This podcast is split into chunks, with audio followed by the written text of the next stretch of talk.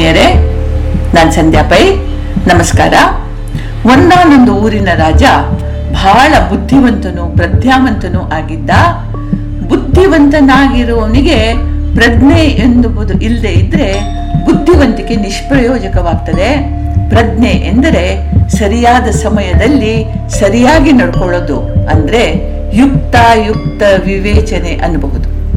ಇಂಥ ರಾಜ್ಯನ ಆಸ್ಥಾನದವರು ಬಹಳ ಬುದ್ಧಿವಂತರೇನೋ ಆಗಿದ್ರು, ಆದರೆ ರಾಜನ ಪ್ರಜ್ಞೆ ಅವರಿಗಿರ್ಲಿಲ್ಲ ಒಂದಿನ ಅರಮನೆಯಿಂದ ಹೊರಗೆ ಹೋಗಿದ ರಾಜ ಆಗಲ್ಲಿ ಒಂದು ಭೂತ ಬಂತು. ಭೂತ ಅನ್ನೋ ಶಬ್ದನೇ ಭಯ ಬಿಡಿಸ್ತದೆ ಅಲ್ವಾ? ಅದರಲ್ಲೂ ಈ ಭೂತ ಅಂತೂ ತೀರಾ ತೀರಾ ಭಯಾನಕವಾಗಿತ್ತು. ಅದರ ರೂಪ ತೀರ ಕುರೂಪವಾಗಿತ್ತು. ಅದರ ಮೈಯಿಂದ ಅಸಹ್ಯ ದುರ್ಗಂಧ ಬರ್ತಾ ಇತ್ತು. ಬಾಯಿಂದ ಕೆಟ್ಟ ಬೈಗುಳ ಪ್ರವಾಹವೇ ಹರಿತಿತ್ತು. ಅದರ ರೂಪ ತೀರ ಭಯಾನಕವಾಗಿತ್ತು. ಅದರ ಬಾಯಿಂದ ಕೆಟ್ಟ ಬೈಗುಳ ಪ್ರವಾಹವೇ ಹರಿತಾ ಇತ್ತು ಇಂಥದ್ದೊಂದು ವಿಕಾರ ರೂಪಿ ಭೂತ ಅರಮನೆಯ ಆವರಣ ಪ್ರವೇಶಿಸಿತು.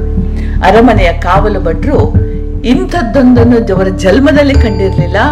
ಕೆಲವರಿಗೆ ಭಯದಿಂದ ಎಚ್ಚರ ತಪ್ಪಿತು. ಕೆಲವರು ಅಲ್ಲಿಂದ ಓಡ್ ಹೋದ್ರು.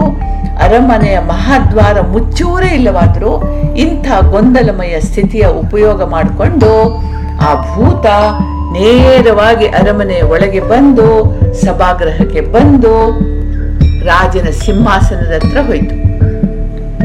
ಸಭಿಕರು, ಸೈನಿಕರು, ಕಾವಲು ಭಟರು, ಮಂತ್ರಿ ಮಾಗದರು ಎಲ್ಲ ಹೆದರು ಹೋದ್ರು ಯಾಕೆ ಅಂದ್ರೆ ಸೀದಾ ಹೋಗಿ ಅದು ರಾಜನ ಸಿಂಹಾಸನವನ್ನು ಹತ್ತಿ ಕೂತ್ಕೊಳ್ತು. ಈಗ ಸ್ವಲ್ಪ ಜ್ಞಾನ ಬಂದವರಿಗೆ ಕೋಪ ನೆತ್ತಿಗೆ ಇರ್ತು. ಅವರು ಭೂತಕ್ಕೆ ಬೈಯಕ್ ಶುರು ಮಾಡಿದ್ರು. ಎಷ್ಟು ಧೈರ್ಯ ನಿನಗೆ. ನಮ್ಮ ರಾಜರ ಸಿಂಹಾಸನವನ್ನು ಮುಟ್ಟುವ ಯೋಗ್ಯತೆ ಇಲ್ಲದ ಕೊಳಕ ನೀನು.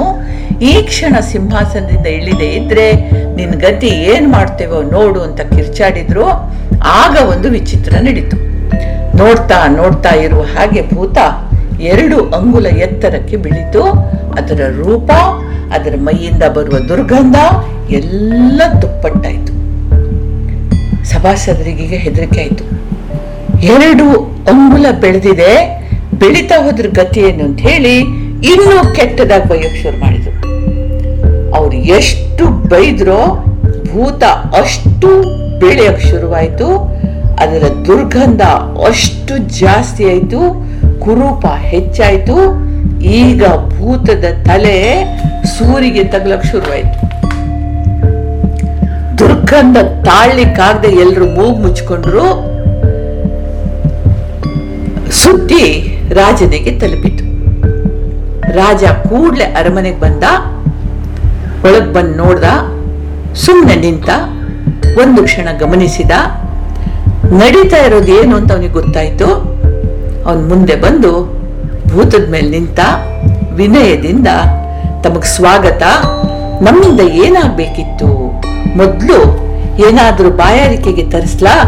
ಅದನ್ನು ಮೊದಲು ಸ್ವೀಕರಿಸಿ ನಂತರ ಮಾತಾಡೋಣ ಅಂದ ಏನ್ ಆಶ್ಚರ್ಯ ಅಂತಂದ್ರೆ ಭೂತ ಎರಡು ಅಂಗುಲ ಸಣ್ಣದಾಯ್ತು, ದುರ್ಗಂಧ ಕಮ್ಮಿ ಆಯ್ತು, ಬೈಗುಳ ತಗ್ತು. ಈಗ ಸಭಾಸದರಿಗೆ ಭೂತ ಏನು ಅಂತ ಅರ್ಥ ಆಯ್ತು? ಒಬ್ಬ ಮುಂದೆ ಬಂದ, ತಣ್ಣನೆಯ ಪಾನೀಯದ ಲೋಟವನ್ನ ಭೂತದ ಕೈ ಕೊಟ್ಟ ಇನ್ನೊಬ್ಬ ಹಣ್ಣುಗಳ ತಟ್ಟೆ ಅಂತಂದ ಕೆಲವರು ಭೂತದ ಗುಣಗಾನ ಮಾಡಕ್ ಶುರು ಮಾಡಿದ್ರು.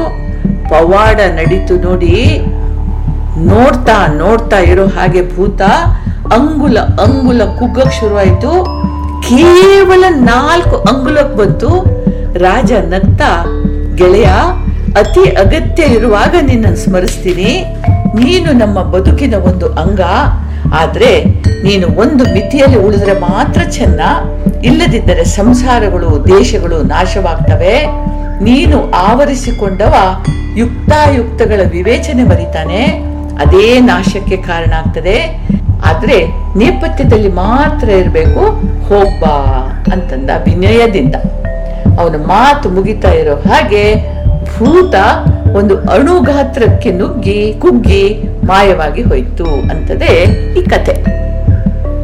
ಇಂದು ನಾವು ಕೋಪದ ಪರಿಣಾಮಗಳನ್ನ ಮಾಧ್ಯಮಗಳಲ್ಲಿ ನೋಡ್ತೀವಿ, ಕೇಳ್ತೀವಿ.